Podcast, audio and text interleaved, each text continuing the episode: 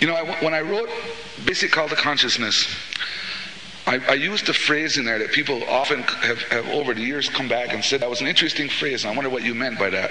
I said in that book, I said that the highest form of politics is spiritual consciousness. And of course, that reaches people's ears with, with different messages. Different people have different interpretations of what that means. So I'm going to give it a few minutes to try to explain what it means and see if you don't agree with me.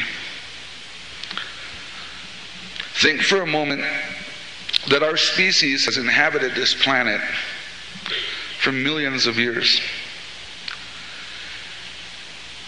And at least for a few hundred thousand years, that our species has possessed language and has possessed tools it has been it has been absorbed with a problem a remarkable problem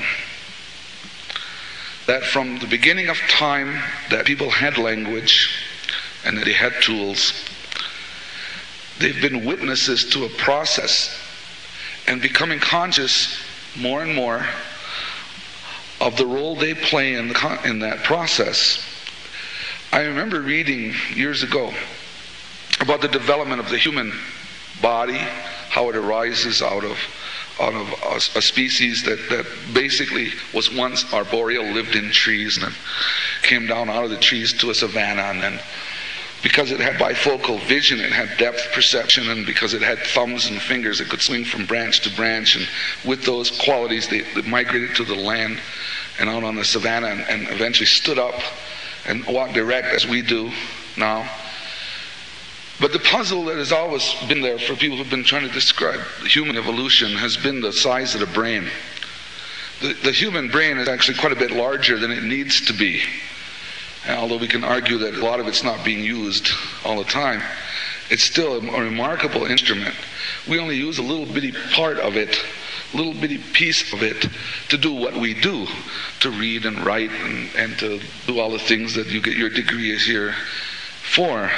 The vast, the vast number of, of cells in the brain aren't used for those purposes. The big numbers of cells of the brain, basically, uh, scientists have been unclear what those were for.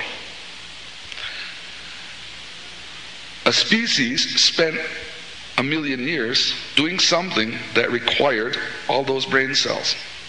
What was it doing?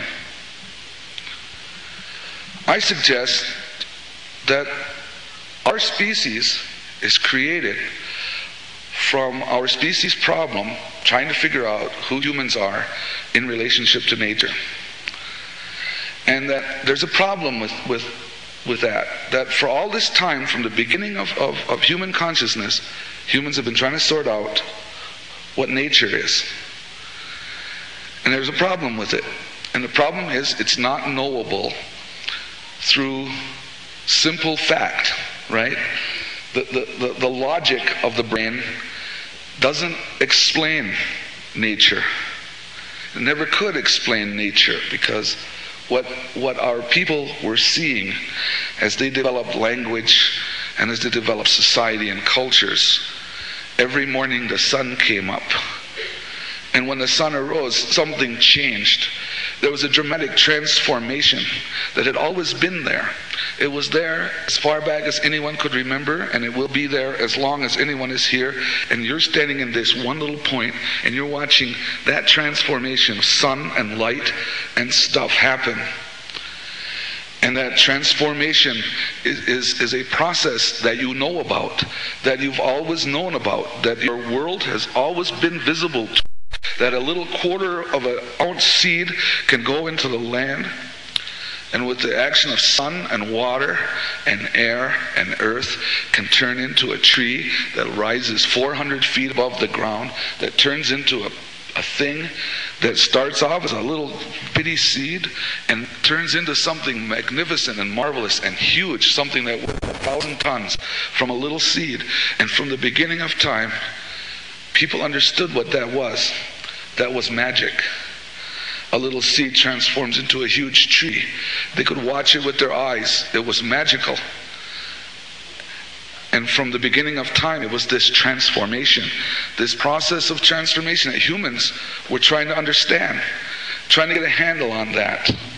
So, what do we have in terms of a human experience? You can't describe this magical process through analyzing chemicals or weighing the leaves of the trees or whatever. That's not your problem. Your problem is understanding what is the transformation process. What is nature? What's driving that thing from that little seed to that big tree? What's the magic there? And then when you sleep, your mind dreams. When you're asleep, you're in the hands of your own nature.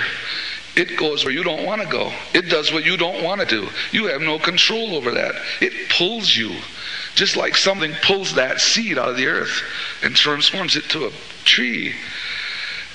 And for all time, humans knew that the dream and the tree and our natures were connected, that those were related somehow. And they couldn't describe that in terms of chemistry and physics. They had to describe it in terms of poetry. So they created stories that told images, explanations of the relationship between man and that magical transformation of nature. And since the beginning of human existence, man has had one other dramatic, tremendous consciousness. It's the consciousness of time. That just as a river flows and it goes on and on forever, nature has us on a river of time.